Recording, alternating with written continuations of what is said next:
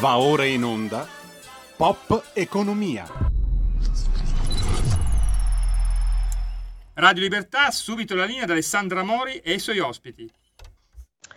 Ed eccoci, caro Capitan Carnelli, lo avete ascoltato poco fa, prima della nostra sigla Pop Economia. Io, noi e Gaber, un omaggio un eh, trailer eh, del docufilm già presentato alla festa del cinema a Roma ad ottobre, dedicato a Giorgio Gaber a vent'anni dalla sua scomparsa, un docufilm scritto e diretto da Riccardo Milana e che sarà, Milani e che sarà nelle sale fino a domani 8 novembre. Ma quanto ci manca il signor G e quanto vi manca il signor G? Un uomo, l'avete ascoltato, libero, senza retorica. E cosa avrebbe detto oggi Giorgio Gaber sui temi cruciali del nostro tempo, l'immigrazione, il terrorismo, la guerra? E sì, perché oggi, 7 novembre, siamo ad un mese esatto dall'atroce attacco terroristico di Hamas ad Israele tutto questo ha provocato, lo sapete, la reazione e l'offensiva ovviamente di Israele. E questo è un tema davvero che mi colpisce molto, la libertà e la guerra.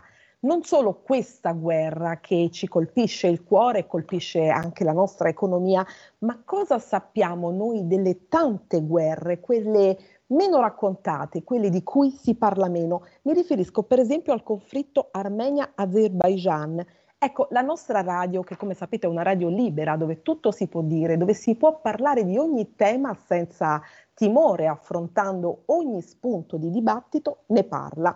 E sulla pagina Facebook della nostra radio, voglio ricordarlo, c'è un post, collegatevi sulla pagina Facebook di radiolibertà.net, qualche modo efficace per sostenere i nostri fratelli armeni, specialmente quelli cacciati per mano azera dalla loro, tella, la, dalla loro terra, l'Arktash.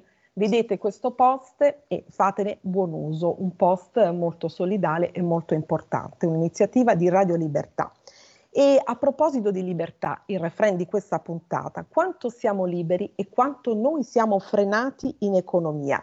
Per esempio, mi riferisco alla stretta, alla fine stretta della BCE che forse dà fiato un pochino ai mercati. Ed ho il piacere di parlarne di nuovo qui e di ritrovare un nostro amico, Panino e Listino. Lo ricordate? Buddy Fox, grande esperto di borse e mercati, perché come parla, come racconta, come spiega i mercati e le borse lui, nessuno mai. Grande Buddy, ciao, come stai? Ben ritrovato. Buonasera a tutti, felice di ritrovarvi io, felice di ritrovare te Alessandra e felice di ritrovare il mio professore preferito. Ah, il tuo professore preferito e vediamo un po' se sarà anche il mio o il nostro professore preferito, il nostro ovviamente professor Gualtieri, il nostro economista punto fermo per l'economia che ci traccia ogni martedì il quadro economico. Professore, ben ritrovato. Che ovviamente oggi cominciamo in sordina, caro prof. Audio, audio, perché non la sentiamo. Mi sentite? Oh, ora sì, forte e chiaro. Ah, perfetto. Buonasera Alessandra, grazie dell'invito, come sempre. Ciao Badi, buona serata anche a te. E allora, intanto collegatevi con noi, sicuramente Giulio Cesare ha provveduto a mettere subito la diretta di questa trasmissione su tutti i social, su Facebook, canale YouTube, quindi potete accedere al device che preferite. Un occhio velocissimo alla nostra Bieconomy TV che oggi ha tanti spunti davvero sulla guerra, c'è ehm, Graziella Giangiulio che ritroveremo tra poco anche nella seconda parte di eh, Rumore, parleremo appunto di guerra, e c'è Max CV di Civili si nasce che ha dato delle anticipazioni molto dure molto interessanti nei giorni scorsi, ovviamente tutte, tutte le notizie di economia, eh, il Balbi segreto, insomma collegatevi e vi stiamo apparecchiando un numero per martedì prossimo con un grandissimo giornalista, un'intervista pazzesca. E allora, Buddy, cominciamo. Ehm, Cominciamo così, i mercati sono frenati, abbiamo un po' di fiato, la BCE dalle parti di Madame Lagarde che dice? È un po' che non ci sentiamo, dici tutto e dacci una voce fuori dalle solite campane consuete, una voce libera come avrebbe detto Giorgio Gaber.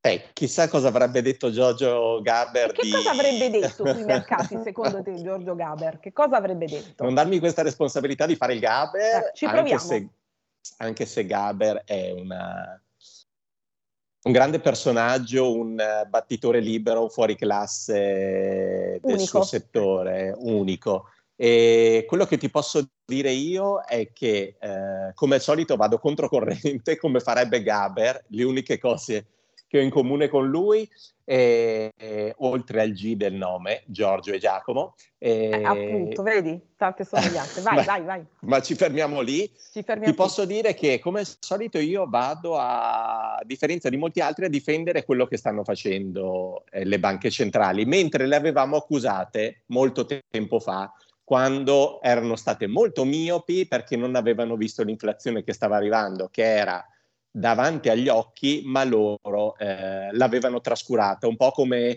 si fa attualmente con il maltempo, si dice non arriva la pioggia, non arriva l'alluvione, poi arriva l'alluvione e ci sono i danni. E ecco, questo come sta mai facendo... li difendi, Baddi? Come mai le difendi le, le banche li, centrali? Li difendo perché, eh, non totalmente, perché anche questa volta hanno, hanno fatto degli errori, ma sono stati fortunati. Li difendo perché eh, i tassi dovevano essere alzati, se non li avessero alzati l'inflazione sarebbe stata molto più alta.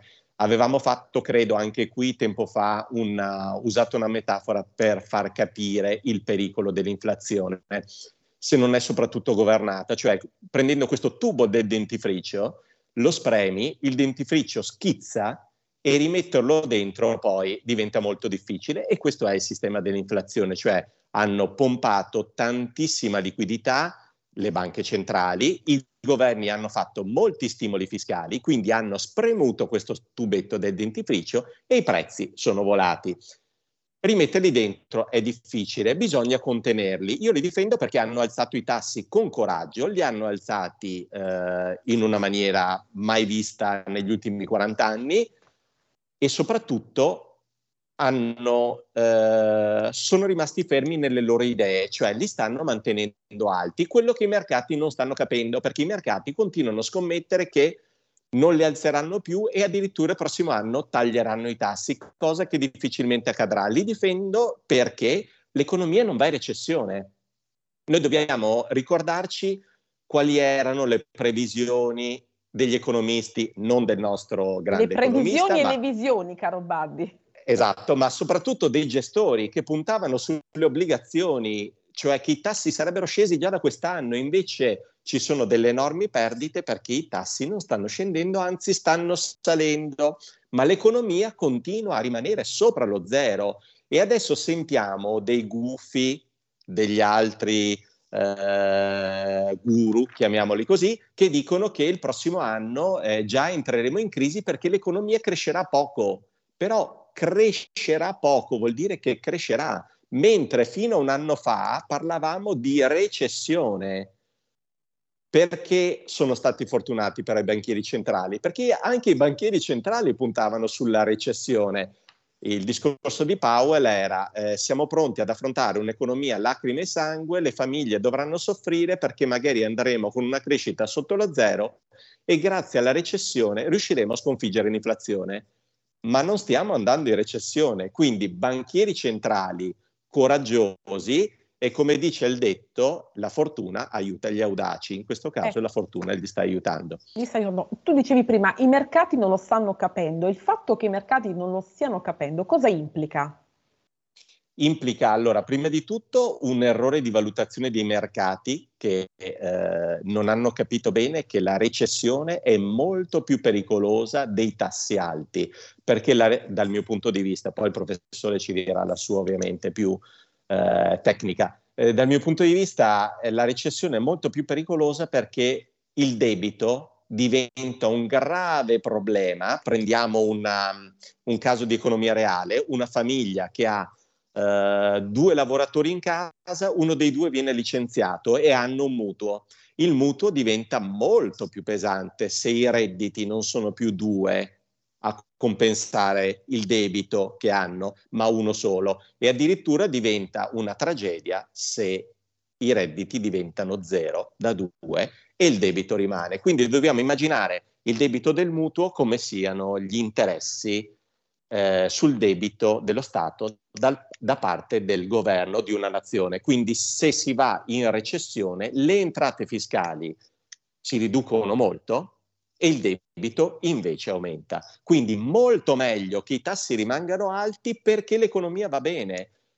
I mercati non stanno capendo questo perché continuano a investire su obbligazioni, perché pensano siamo arrivati al picco dei tassi, mentre se l'economia rimarrà alta, l'inflazione sarà difficile da scardinare, da, da, ecco. sì, da sconfiggere, eh, le obbligazioni rimarranno in perdita perché i rendimenti rimarranno alti alti. Tu hai detto una parola chiave per noi che noi tutti i martedì, un termine che, ehm, eh, sul quale facciamo leva tutti i martedì, debito. Professore, è pronto a leggere il contatore del debito sulla nostra B-Economy TV? Basta andare su Google e digitare B-Economy TV?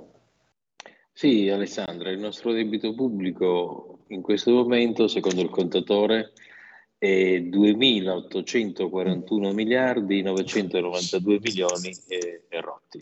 E abbiamo cifra. suonato anche oggi la sveglia, tanto per citare eh, il ministro Giorgetti del debito. Ma a proposito di debito e a proposito di innovazione, di cambiamento e di libertà, professore, abbiamo una notizia del, che eh, risale alla scorsa ecco, settimana. Scusami Alessandra, ma abbiamo da qualche minuto un'ascoltatrice in linea.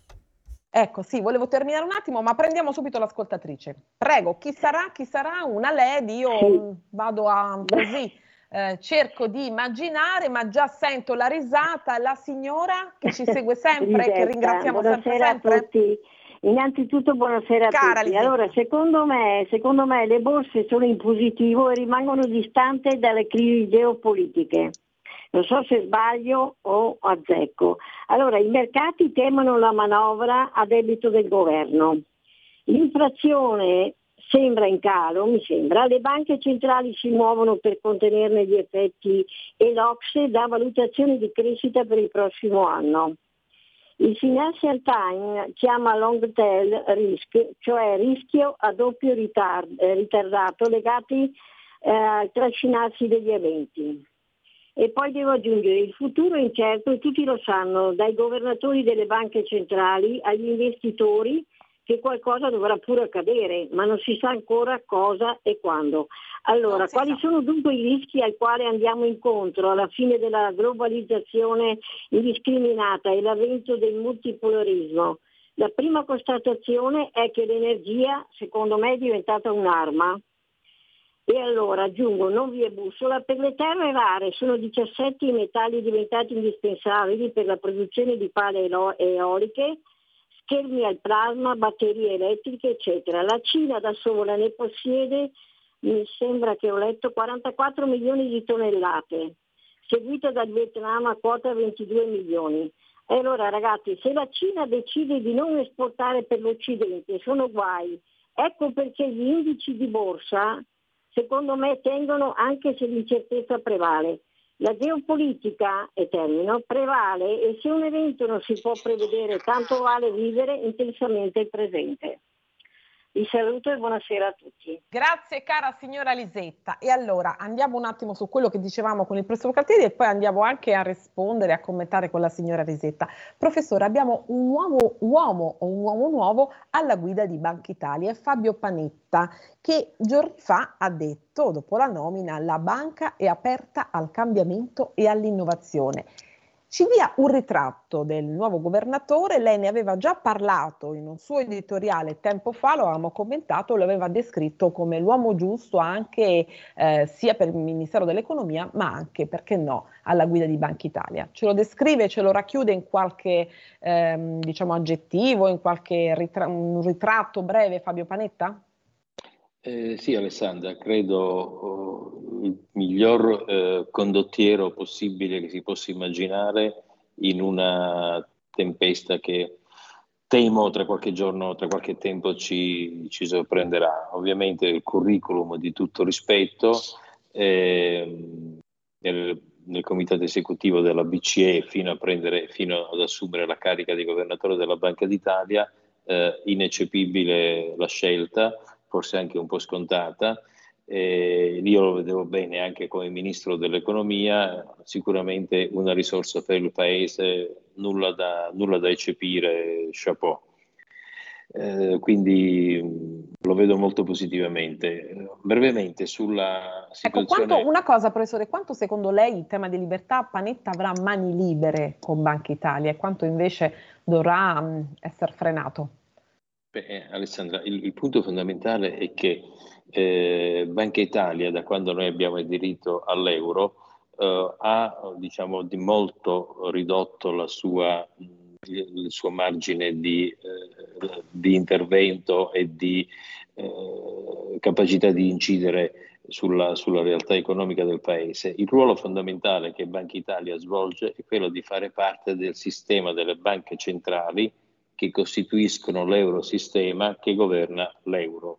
Quindi eh, per questo dicevo che visto anche la sua esperienza la BCE è sicuramente l'uomo giusto al L'uomo giusto, giusto al momento giusto. Eh, sì, ecco, non dobbiamo aspettarci dalla Banca d'Italia grandi capacità di manovra perché non ne ha più. Alla fine è rimasta sostanzialmente la Banca d'Italia il ruolo di partecipare al sistema delle banche centrali, come ti dicevo prima, che compongono l'eurosistema, la vigilanza ban- sulle banche di eh, diciamo, interesse cosiddette minori, che poi in realtà alla fine non sono affatto minori, sono, sono decisamente importanti, ma mh, sostanzialmente eh, è importante perché parte dell'eurosistema. Questo, questo ecco, abbiamo punto. uno ascoltatore in linea, professore, se lei termina e poi insomma riprendiamo il filo o vogliamo sì, prendere ecco. prima l'ascoltatore, non so. Sì, eh, su, su, su, Panetta di, diciamo, di un uomo giusto al posto giusto. E allora prendiamo prima l'ascoltatore e poi lei termina tutto il suo pensiero. Prego con il signor Mimmo, credo abbiamo. Sì, buon pomeriggio e buon lavoro a voi. Buon pomeriggio, so, carissimo signor Mimmo, che chiama da sicuramente Napoli. dalla città del sole. Com'è il tempo lì? Ah, no, no, oggi è una delle giornate più brutte dell'anno, ma in assoluto anche qui, anche qui, si contano queste giornate qui a noi, grazie a Dio. Volevo, volevo sottolineare eh, un aspetto. Negli ultimi dieci mesi c'è stato un debito pubblico che è aumentato di 100, come voi sapete, di 100 miliardi. Quindi un pazzesco, eh, perché negli ultimi due anni era molto, eh, diciamo, un poco più contenuto. Però quello che voglio dire, quando voi parlate, in, parlate di una parte dell'Italia, non parlate dell'Italia, perché eh, eh, sono l'Istat da dati sull'occupazione, dove qui l'occupazione non si vede manco col cannocchiale. Il 50% delle famiglie sono monoreddito, quindi voi parlate di due stipendi in famiglia per pagare un mutuo. Mia figlia doveva cedere la casa se non io l'aiutavo con la mia pensione a pagarsi il mutuo perché le sto pagando il mutuo da un anno e mezzo io con la mia pensione perché a un certo momento abbiamo situazioni economiche dal Garigliano in giù completamente diverse dal resto dell'Italia. Voi lo dovete far rilevare perché da economisti siete in, state in questa nazione. Io ho dieci nipoti, otto lavorano all'estero, due sole lavorano qua. Quindi abbiamo due economie completamente diverse voi quello che state spiegando agli italiani finisce in, Tosca- eh, in Toscana, ma non, non riguarda il resto del paese. E quindi vorrei capire se voi state parlando solo del nord o volete parlare anche un poco del resto dell'Italia che sarebbe la, la Gaza di oggi praticamente. Noi qua giù siamo palestinesi, eh? sia chiaro. Noi, noi sia chiaro. Voi, e dal nord sono gli noi israeliani. Volete spiegarmi un poco questa economia eh, che ha due, due completamente modo di vivere e di, eh, di, sopravvivere al sud e di vivere al nord. Volete spiegarmi che, di quale economia eh, state parlando? Vi ascolto con attenzione e vi ringrazio della, dell'ospitalità. Grazie caro signor Mimmo, noi parliamo, ribadisco, di tutta l'Italia, del sistema intero, del sistema paese, ma il signor Mimmo ovviamente pone delle questioni sempre eh, attuali e rilevanti, perché ci sono tante velocità in questo paese, professore, lo dico anche a te Abbadi, ecco perché noi spesso calchiamo sul tema dell'autonomia, perché risolvere queste diverse eh, dinamiche, diverse velocità è sempre eh, difficile economicamente. Professore, che ne dice? È un tema eh, sul quale eh, va posta la giusta attenzione. Eh, guarda Alessandra, il signor Mimo ha detto una cosa eh, credo profondamente mm. giusta, e cioè il mercato, quello che noi chiamiamo Italia, l'economia del paese, è in realtà una realtà estremamente segmentata. Cosa vuol dire segmentata? Che non è affatto omogenea. Ci sono aree del paese profondamente diverse tra di loro come struttura economica, come struttura produttiva, come ricchezza prodotta, come ricchezza posseduta. Ci sono tanti paesi racchiusi, racchiusi nell'Italia. Ecco perché è difficile da governare il nostro paese, ecco perché abbiamo bisogno di interventi chirurgici e mirati, perché ciò che va bene in un'area estremamente industrializzata come può essere eh, Milano, facciamo un esempio, non è detto che vada bene in un'area diciamo depressa come può essere l'interno, eh, l'entroterra della Calabria. Quindi è estremamente complesso. Questo vale soprattutto sul mercato del lavoro, dove la, eh, quello a cui faceva riferimento il signor Mimo, dove la segmentazione non è soltanto geografica, divisa tra aree densamente occupate e quasi di piena occupazione come alcune aree del nord e aree con grande disoccupazione come alcune aree del sud. La, la segmentazione riguarda anche eh, diciamo, le classi di età, perché una cosa è l'occupazione, l'occupazione giovanile, altra cosa è l'occupazione di chi giovane non è più e purtroppo l'occupazione giovanile, l'occupazione delle donne è eh, uno dei talloni di Achille del nostro, del nostro sistema economico. Nostro sistema. Altra, altra segmentazione è quella che riguarda il titolo di studio. Diciamocelo chiaramente, in Italia il titolo di studio è una chiave importante per accedere al lavoro vedevo proprio oggi con gli studenti in aula che nel nord Italia il, ehm, chi ha un titolo di studio mh, di, la, di, una laurea o superiore, il tasso di disoccupazione di chi ha una laurea o un titolo di studio superiore è il 3,5%, cioè praticamente pari alla, sostanzialmente alla quella che si chiama tecnicamente la piena occupazione. La piena occupazione. Anche a sud Italia questo, questo, tasso di, questo, tasso di, disoccupazione dei laureati è de, all'intorno del 4,5%, quindi leggermente maggiore, ma infinitamente, infinitamente più piccola di quella occupazione priva di qualità e di ehm, formazione professionale che invece si riscontra quando ci occupiamo di fasce di lavoratori poco istruiti. Purtroppo bisogna investire molto in istruzione, in eh, ricerca e sviluppo perché su questi, sono questi i segmenti che consentono di migliorare la situazione dell'occupazione soprattutto al sud. Ecco, abbiamo poco tempo. Buddy, vogliamo chiudere con una previsione di quelle che ci fai tu? Ci hai descritto il quadro e vediamo un po', eh, non una visione, ma una previsione delle tue. Ma diciamo una previsione anche per venire incontro al signor Mimmo, che eh, non voglio sembrare eh, ai suoi occhi insensibile, ma per fare alcune analisi ovviamente io mi baso sui dati a livello nazionale. Però collegandomi a quanto detto prima sulle banche centrali, posso dire al signor Mimmo che adesso abbiamo la grande occasione di questo famoso PNRR, una valanga ormai. di attesissimo di cui beh, non so se Anche il professore sa qualcosa, ma PNRR, no? ormai siamo proprio le... arrivati al culmine.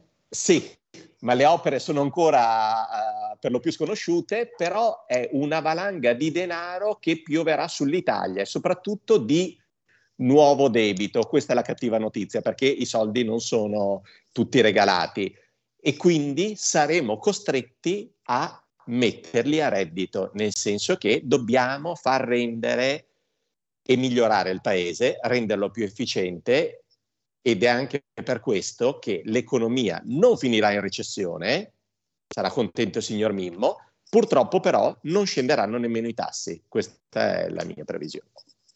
Ecco, professore, ha parlato anche Badi di debito, quindi chiudiamo eh, perché stiamo chiudendo proprio.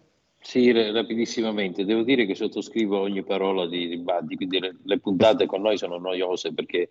Eh, cominciano a diventare un po' noiose, dovrò cambiare lo schema, eh, professore. Eh, Dobbiamo... Eh, siamo troppo d'accordo. Sono d'accordo eh. sulla miopia delle banche centrali nel non vedere l'inflazione arrivare, eh, sono d'accordo sul fatto che la recessione è molto peggio dell'inflazione, sono d'accordo sul fatto che il picco dei tassi non è ancora giunto e che avremo tassi alti ancora per, per lungo tempo e questo decisamente eh, non è una buona notizia. Sono d'accordo che il PNRR è eh, un aspetto che può realmente cambiare il Paese. Attenzione, non solo per gli investimenti che saranno fatti e per la quantità di soldi che arriveranno, ma soprattutto per la metodologia. Qual è la metodologia della spesa pubblica applicata dal PNRR? Tu mi devi dichiarare che cosa, in che cosa spendi i soldi, per quali risultati e in quali tempi. Dopodiché io man mano che tu vai avanti misuro i tuoi risultati, i tuoi tempi, se hai raggiunto i risultati ti erogo gli altri soldi, altrimenti non te li erogo. Ecco, tutto quello che nella spesa pubblica in Italia non è mai stato fatto. E allora cerchiamo di mm, farlo noi per quello che ci è possibile, per capire, comprendere sempre meglio come va l'economia reale, come vanno i nostri consumi. Vedo collegato anche il nostro presidente del Codacons che ci darà conto di questo. Professore, noi, eh, io la ringrazio, la saluto, ci vediamo martedì Saluti. per un altro quadretto macroeconomico. Saluto e ringrazio Baddi e lo prego di venire più spesso per farci comprendere i meccanismi della borsa e dei mercati e quindi come si ripercuote tutto questo sulle nostre tasche, sui nostri conti. Grazie e a presto. Grazie a voi, alla prossima. Stai ascoltando Radio Libertà, la tua voce libera, senza filtri né censure, la tua radio.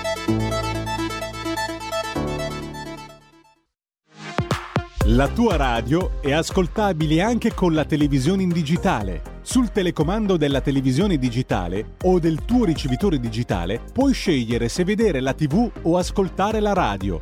Risintonizza i canali radio e troverai anche Radio Libertà, canale 252.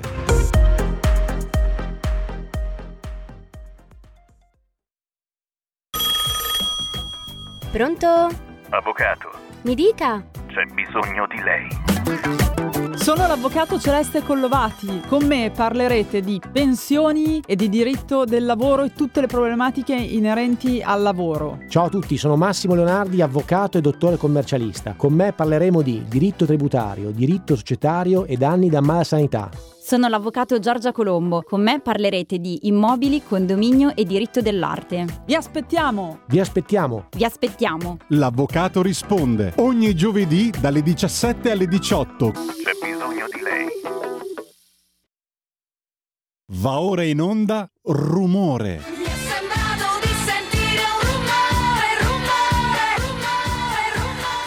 Ed eccoci alla seconda parte della trasmissione ideata e condotta da Alessandra Mori.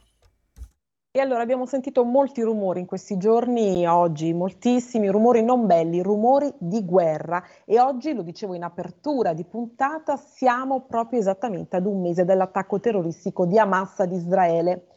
Eh, Israele ricorda le vittime e gli ostaggi, a Gaza sono 10.000 i morti in un mese. Il segretario generale dell'ONU Guterres ha detto Gaza sta diventando un cimitero di bambini, ma l'ONU però non batte ancora colpo, cioè non si arriva ad una risoluzione per il conflitto, nulla di nulla. E questa dichiarazione di Guterres ha fatto saltare sulla sedia e infuriare moltissimo il ministro degli esteri israeliano, i nervi sono tesissimi. E che cosa sta succedendo? Una cosa importante, una notizia importante. Netanyahu stamattina ha detto assumeremo il controllo di Gaza e questa è una dichiarazione politica. Poi c'è il fronte dei consumi perché ovviamente il terrorismo, l'allerta, l'allarme terrorismo sta mm, mettendo la paura addosso a tutti gli italiani, non solo, in Europa c'è molta paura anche per quanto riguarda i viaggi, i viaggi turistici, siamo vicini al Natale e allora noi parliamo di tutto questo con Graziella Giangiulio, con direttrice di AGC News, che ringrazio e che è tornata di nuovo a trovarci. Grazie Graziella, l'agenzia AGC News è un'agenzia giornalistica di analisi internazionali, geopolitiche e geoeconomiche. Ben ritrovata. Grazie, buonasera, ben ritrovati a tutti voi. Il presidente del Codacons, Gianluca Di Ascenzo, l'avvocato Gianluca Di Ascenzo, che ci informa, lo dicevo, sui consumi, sull'andamento dei prezzi e anche sul carrello della spesa, che tanto tanto ci preme. Ben ritrovato. Grazie per l'invito, è sempre un piacere. E tra po- a voce un pochino più alta, Presidente, altrimenti non la okay, sentiamo. Beh, e tra pochissimo dovrebbe collegarsi con noi anche Francesco Specchia, editorialista di Libero, per una notizia che ha fatto molto rumore di ieri, il colpo di scena, e cioè il patto, l'intesa a Roma Tirana. Ne parliamo con lui tra pochissimo insieme a voi ovviamente. Graziella, intanto cominciamo perché le notizie sono moltissime. Vorrei partire proprio da questo. Netanyahu assumeremo il controllo di Gaza e qui la questione diventa politica. Sembra che Netanyahu si sia spinto un pochino in avanti, messo un'OPA, cioè a Gaza pensiamo noi politicamente. E questo però mi pare che lo dica lui perché sembra di capire che gli USA hanno un'altra visione. Che cosa sta succedendo? Perché questa è la questione delle questioni. Sì, diciamo che bisogna che capiamo che per Israele non è solo una lotta contro Hamas. Israele vive questa aggressione di Hamas come la sopravvivenza dello Stato ed è proprio per questo che eh, fino adesso sono finiti in nulla tutti i propositi di arrivare a un cessate il fuoco. Per Hamas, d'altro canto, questo uh, attacco a Israele è una battaglia di logoramento, cioè con gli accordi di Abramo rischiava di finire nel nulla la questione palestinese, quindi in questo modo loro hanno riacceso l'attenzione. Quindi siamo a un punto morto piuttosto pericoloso perché nessuno vorrà tornare indietro e eh, c'è da dire che Netanyahu vive anche al suo interno una non coesione, cioè abbiamo tutti i coloni, del, soprattutto quelli al confine col Libano, che sono piuttosto spaventati e terrorizzati di un eventuale ingresso di Hezbollah. Ecco, e allora tu che cosa prevedi, Graziella, in tutto questo? Quali sono Ma... le vostre previsioni geopolitiche e quello che voi esaminate perché avete sempre dati freschissimi sul tema? Ecco, vedo collegato, eccoci, Francesco Specchi, editorialista di Libero. Francesco, ci senti? Ci vedi? Sì, eccoci, scusate. Ecco, ecco. Arriviamo subito perché so che hai poco tempo, finisce Graziella. Prego, Graziella. Eh, quello che prevediamo per il momento è una continuazione del conflitto. La dichiarazione di Netanyahu è una dichiarazione che esce oggi, ma di fatto è l'intento di Israele è sempre stato questo, arrivare a sconfiggere Hamas e avere il controllo perché loro assolutamente il timore è quello della sparizione, quindi continueranno finché non c'è un'alternativa cioè una, un qualcuno che possa garantire a Israele che Hamas non sarà più pericoloso e per il momento non ce n'è, la, la guerra continuerà con un ecco, Francesco Specchia, stiamo parlando ovviamente del conflitto Hamas-Israele e di questa atroce guerra. Ero partita dalla dichiarazione di stamane, assumeremo il controllo di Gaza, una dichiarazione di Netanyahu che eh, va sul fronte politico, no? netto netto. Tu che cosa ne pensi? Volevo sapere su questo una battuta per poi passare a un altro tema e quanto e come percepita la guerra qui da noi. Beh, sai, Gaza è un mondo all'interno della Palestina, è il cuore pulsante di Hamas e il fatto di entrare a Gaza ha un significato, oltre che simbolico, anche pratico. Il problema sarà come farlo. Uh, l'idea di Israele è quella di sradicare completamente Hamas e poi di ricominciare un qualcosa con un traguardo politico che ancora non è ben chiaro. L'idea sarebbe di due popoli e due stati, ma non lo puoi fare con Netanyahu, quindi dovresti cambiare tutta la governance israeliana eh, però adesso si tratta di eh, dire, eliminare il problema enorme che è quello di, di, un gruppo terroristico che compie degli atti che per la prima volta come fattispecie giuridica eh, sono degli atti terroristici che si sovrappongono a, ad atti di guerra di uno Stato, di un governo legittimamente, tra virgolette, tra virgolette eletto. Quindi anche qui ci troviamo di fronte a, un, a, uno, a uno, Stato giuridico molto, eh, molto strano, molto inedito. E, eh, e, quindi secondo me bisognerà capire le, ne, nelle prossime ore cosa, cosa, cosa, farà Israele tecnicamente, cioè entrerà, negli, negli ospedali, entrerà in ospedale, riuscirà a, a, a minare la, la, grande centrale operativa che sta sotto gli ospedali, eh, ucciderà i capi di Hamas, eh, perché ovviamente questa situazione dei bombardamenti non potrà durare a lungo, anche perché qua ti chiudo, l'esercito di Israele è strutturato per una blitzkrieg, per una, per una guerra lampo solitamente non, non, ci mettono più di tre settimane ed è un esercito che eh, prende dai Non è strutturato per la lunga guerra, ovviamente. No, non è strutturato per, diventare difficile. Fatto dei reservisti e quindi evidentemente se non ci riesci subito poi comincia ad essere difficoltoso ed è questo su cui sto, sta puntando a Hamas. Su ecco, diffic- quello che volevo dire è che comunque Netanyahu sembra essere andato un po' avanti, no? aver messo un pochino un'opa già politicamente, cioè qui ci pensiamo noi per non rimanere un tantino indietro, no? vista la situazione anche così difficile politicamente, perché la soluzione deve essere una soluzione politica, altrimenti non si arriverà mai alla pace, no? Certo, no, no, infatti la, la soluzione è questa, il problema è che non si capisce ancora eh, se eh, dopo aver eradicato Hamas eh, riuscirà Netanyahu a controllare la situazione, perché eh, c'è un dispendio di energia, un dispendio, un dispendio politico anche, e poi bisognerà capire i, i paesi intorno e l'Occidente come reagiranno. Eh, ricordatevi che Biden, dico una banalità, ma siamo alla, alla vigilia di elezioni molto, molto preoccupanti per lui. Eh, il, il, ricordo lontano della miccia che ha acceso eh, tutto questo, cioè l'eccidio, il secondo olocausto, l'uccisione dei bambini a decapitazione, il, eh, l, l, lo stupro di donne su, sui cadaveri dei propri padri, questa cosa qui, che è una, una delle cose più terrificanti della storia dell'umanità, si è già persa, come dire, eh, si è già rarefata, è granita all'orizzonte della storia. Quindi sì. questo è molto preoccupante, più passa il tempo e più non ci sarà questa memoria e Netanyahu avrà sempre vita più difficile nei rapporti con i suoi e con, con gli esterni.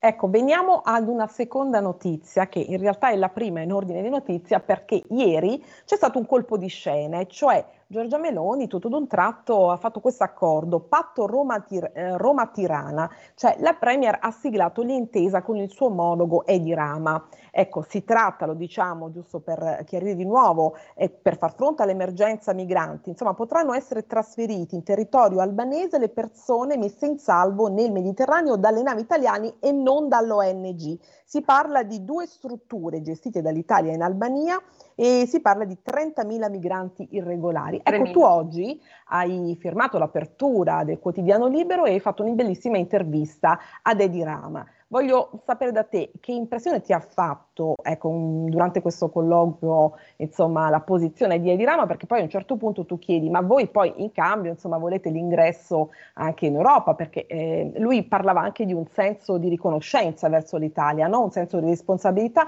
e di riconoscenza. Come la pensi, come la vedi?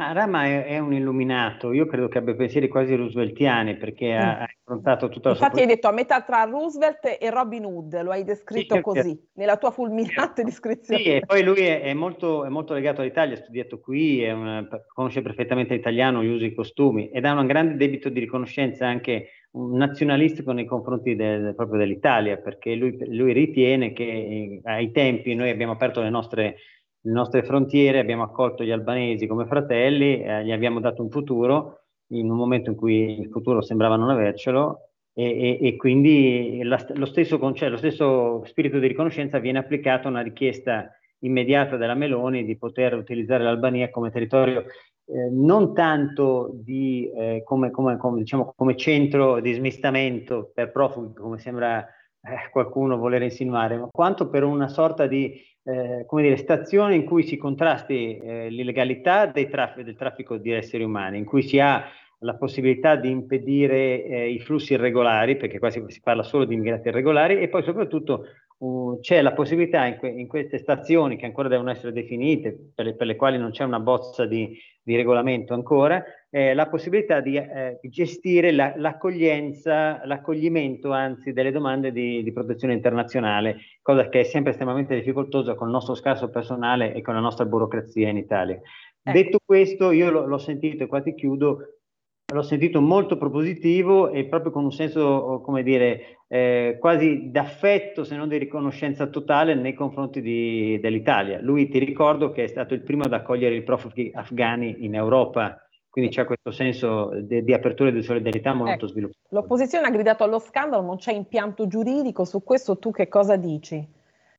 Ma, guarda, Tutto da fare, insomma, comunque rimane.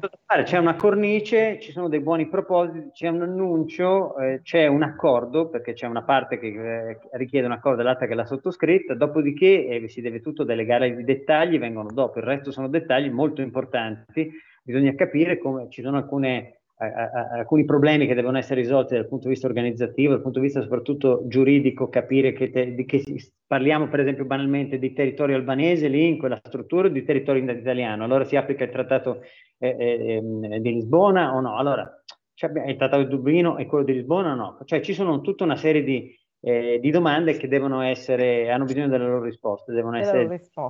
Ecco. Però onestamente ancora non abbiamo tecnicamente una, non una... abbiamo elementi tecnici abbiamo, diciamo. non abbiamo un regolamento non abbiamo un decreto legge su cui parlare sviluppare eh, non, non, si sa Graziella ancora... come la vedi cosa c'è dietro tutto questo? Ma grande pubblicità di fatto eh, con tutta la buona volontà che il nostro Premier ha per cercare di risolvere questa questione dei migranti, però c'è tanta pubblicità. Intanto ricordiamo che non è un'idea italiana originaria perché altri paesi hanno avuto la stessa idea, non parlando di migranti, ma parlando per esempio di detenuti e proprio l'Albania è stato uno di quei paesi che eh, rispetto al nord Europa ha ripreso a casa i detenuti di nazionalità albanese pagati dagli stati d- dove erano stati arrestati. Non c'è un impianto giuridico, giustamente Specchia ricordava che è tutto da fare, anche perché qui cosa facciamo? Apriamo due ambasciate italiane nelle località in cui vengono aperti questi centri. Poi c'è da dire questo, l'Albania ha aderito a Schengen, quindi poi que- mettiamo che anche ipoteticamente riusciamo a superare questa questione giuridica dello Stato che quindi applichiamo Dublino, mettiamo ipoteticamente cosa attualmente non possibile, poi questi vengono respinti, hanno il foglio di via, quindi l'espulsione, però in realtà riescono ad ottenere un, un documento di identità albanese, sono in Schengen, quindi l'illegalità la moltiplichi, non la elimini. Che dici diciamo, Francesco? No, ma sono tutte eccezioni giuste, insomma, è tutto il giorno che si parla, soprattutto l'opposizione, in maniera legittima le pone all'attenzione non solo della stampa ma anche del governo. Bisogna capire, eh, mettiamoci anche il discorso, la botta di marketing che ci sta, perché tutti i governi agiscono proprio per propagandare quello che fanno, quindi non c'è nulla di legittimo. Mm. Bisogna capire, ti parlo dal, dal punto di vista giornalistico, la notizia c'è, c'è tutta, c'è un'intervista eh, a Rama, certo. c'è la buona volontà e, e anche il colpo di scena, no? un po' il colpo di teatro scena. che è stato fatto. Il colpo di teatro siglato da accordi specifici e legittimi e internazionali. Poi dal punto di vista, ti dico da giurista, eh, oggettivamente manca tutta la cornice e quindi bisogna capire di fatto come realizzare un piano che è degno d'encomio ecco, una allo cosa. stato dei fatti, però eh, bisogna vedere, tutto vedere poi come realizzarlo. Eh. Politicamente, chiudiamo perché poi voglio sentire il Presidente del Codacon su fronte consumi. Um, questa mossa rafforza Giorgia Meloni che va dritta dritta verso il premierato, un premierato che comunque rimane difficile sempre da realizzare, ma lei non arretra di un centimetro. Sono due mosse che hanno qualcosa in comune politicamente? Ma sono tutte, tutte delle illuminazioni shining eh, pubblicitari che hanno però una loro, una loro essenza pratica perché tendenzialmente c'è una promessa attraverso un, un, una bozza anche qui fatta in cinque punti di una, di una legge elettorale che sta da fare perché era già prevista nella, nel programma elettorale del centrodestra, non c'è nulla di diverso, di, ma da mo, ma da vent'anni a questa parte, eh, non è che si tratta di capire se questo tipo di premierato sarà un premierato forte, tra virgolette, perché il premierato è sempre forte, ma sarà un premierato che di, dipenderà dal, dal, voto diretto, cosa che non c'è in nessuna parte del mondo, ci ha provato Israele per sei, per sei anni poi è dovuto tornare indietro, oppure si tratta di un premierato un po' alla francese, che possiamo parlare di semipresidenzialismo, che comunque attribuisce eh, grandi, ehm, grandi, fa- grandi, facoltà, se non poteri, al Presidente del Consiglio, con la capacità anche di revocare i propri ministri, cosa che non avviene adesso. Sai che i ministri o se ne vanno per conto loro o non li certo. scollare. Oh. E, e, lasciando le prerogative che ci sono, articolo 87 92 della Costituzione, al capo dello Stato, e bisogna capire poi come realizzare un premierato che ti, che ti può consentire di avere più margine di governabilità, perché tecnicamente la nostra Costituzione nasce eh, all'indomani dei padri costituenti, della guerra, eccetera, con dei criteri di rappresentanza e pochi criteri di governabilità. Non è un caso che in 65, in 76 anni ci sono, ci sono stati 65 Go- governi. governi. E poi i governi tecnici che abbondano. Molti governi tecnici che non rispettano, però sai, sono tutti tutelati dalla Costituzione, certo, certo. In questo caso si avrebbero solo dei governi politici e con una norma che ti consente di poter, nel caso di sfiducia del Presidente del Consiglio, di poter scegliere il nuovo Premier all'interno della, della, della vecchia maggioranza, che detta così suona benissimo perché eh, diciamo, ti dà una sorta di vincolo di mandato che peraltro non è previsto nella nostra Costituzione, ma rispetta il volere del popolo, ma nella pratica bisogna capire che cosa significa. Per cui anche dobbiamo aspettare la cornice, solita cornice giuridica, cioè la cornice dobbiamo aspettare il contenuto della, de, de, di tutta la riforma, che nessuno di noi ha letto perché non c'è, banalmente. Non c'è, non esiste. E allora Francesco, se tu devi andare dimmi pure perché so che hai poco tempo. Vado, grazie moltissimo, scusate che ho due riunioni e le ho saltate tutte e due. Ma ci rivediamo presto, ti chiamerò prestissimo. Grazie, grazie molto. Grazie a tutti, buon proseguimento. Ciao, ciao. Grazie, Presidente Di Ascenzo, e allora il finale è tutto per lei, nel senso che i prezzi, i consumi, la paura, come dicevo prima, proprio di viaggiare, perché a un certo punto noi siamo tutti un po' impauriti, diciamolo pure, con questo allarme terrorismo. E il Codacons ha fatto tre note che ho, vedevo proprio stamane sul caro voli, per esempio, eh, su anche il caro gas, il caro bollette, ma soprattutto l'appunto dei voli, perché noi tutti cominciamo a pensare viaggiamo a Natale Natale, facciamo un weekend fuori per l'Immacolata? Come siamo messi da questo punto di vista e quanto sta incidendo, secondo i vostri studi, anche questa paura eh, per l'allarme terrorismo? Allora, siamo messi male. Male. Ecco. Che, allora, partiamo dalla base perché quest'estate um, è stato eh, reso noto un sondaggio che dice che due italiani su dieci hanno paura di prendere l'aereo perché c'è la paura di perdere i bagagli, di perdere i documenti, di, di avere una serie di problematiche. Qui su questa base possiamo chiaramente immaginare che una situazione politica come quella attuale incide non poco e purtroppo per gettare benzina sul fuoco c'è l'aumento dei biglietti aerei, ma non lo dice solo Codacons, per fortuna anche la Commissione europea ha deciso di accendere un faro su questo perché noi quantomeno da, da, vado a memoria da maggio di quest'anno che iniziamo a, a segnalare il problema e il, il dramma è che ad esempio adesso abbiamo registrato che per Natale, tra il 22 e il 23 dicembre, per chi volesse ad esempio andare in Sicilia, cioè una, il biglietto eh, Bologna-Palermo, ad esempio, può costare 314 euro, solo andata, perché una media di biglietti per andare a Palermo piuttosto che Catania, da Torino, Milano, Bologna, piuttosto che Firenze o Roma, siamo su una media di circa 200 euro a tratta, se il 22, se prendiamo il volo per il 23 c'è un aumento di 40 euro, è chiaro che qui c'è dietro una speculazione. L'antitrust abbiamo depositato l'ennesimo, scusate se uso questo termine, eh, segnalazione esposta all'autorità perché sappiamo che sta già verificando perché nonostante quello che il ministro Urso ha provato a fare quest'estate era stato stoppato perché c'erano dei, dei, dei, dei problemi di legittimità di stabilire dei, tetti ai, ai, prezzi, però il fatto che la Commissione europea abbia deciso finalmente di eh, arginare questo fenomeno speculativo, perché se non di questo si tratta, è una buona notizia perché eh, chi in un momento di, di, crisi come questa, chi si può permettere di pagare 300 euro per un biglietto aereo di sola andata? Insomma, è assurdo. Come dobbiamo comportarci, Presidente, se vogliamo eh, così prenotare qualche viaggetto? Cosa dobbiamo fare nella pratica? Ma allora, si, da una parte si sta cercando di, di intervenire su quelle pratiche scorrette che aumentano il costo dei biglietti sulla base di quante volte noi andiamo a vedere quella tratta, perché viene registrato il fatto che noi andiamo a, a segnalare, a, a, fare un certo tipo di ricerca e poi più volte consultiamo quel, quel tipo di, di, volo, ad esempio, e questa è una pratica commerciale scorretta, aumenta il prezzo. Quindi su questo si sta intervenendo. Dal punto di vista pratico, per chi non è costretto, cioè perché magari per motivi di famiglia, di ricongiungersi con, con, con i parenti, il consiglio è quello di, di fare un, eh, di, di, approfittare del nostro territorio che è bellissimo, ci sono delle località bellissime che possiamo raggiungere anche con, con altre eh, modalità più sostenibili e, e, quindi cercare di ridurre il, la, il, il, il, viaggio perché purtroppo non tutti quanti noi ci possiamo permettere di spendere 500-600 euro per, solamente per il volo, poi ovviamente dobbiamo aggiungere tutte le altre spese